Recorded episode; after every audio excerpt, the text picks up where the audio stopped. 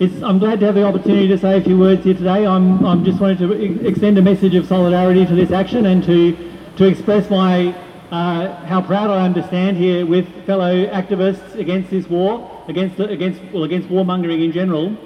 And I wanted to make one point, um, and it's basically about the warmongering role played by the media. And you sort of see this very clearly, the way they talk about uh, Ukraine, Ukraine, Ukraine. We hear lots of sympathetic stories about the, the people of Ukraine, and it's fair enough. I mean, that war is, a, is an outrageous invasion by Russia. It should be condemned by all progressive people in the world. But what, I, what I'm noticing very clearly is we're not hearing those, those sympathetic stories about, um, about the war in Yemen. We're not hearing those sympathetic stories about Israel's war of occupation in Palestine. We're not hearing those stories from the media, um, you know, that basically implicates the Western governments like Australia and the governments that Australia is in alliance with.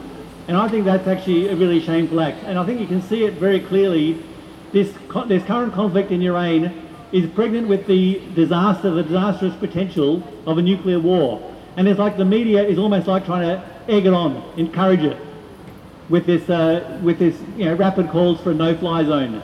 A no-fly zone could be nothing other than a US military confrontation directly with Russia. And that has got the inherent potential for nuclear war.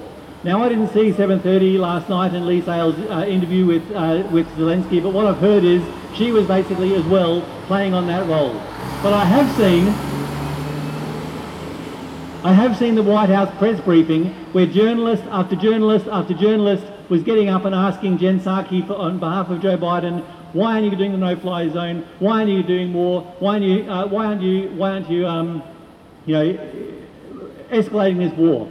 And and I think it's important that we call out the media for the warmongering role that they're playing. We do need to have justice. We need to have. We need to divert the whole military spending towards the real security crisis we threat, which is the climate crisis.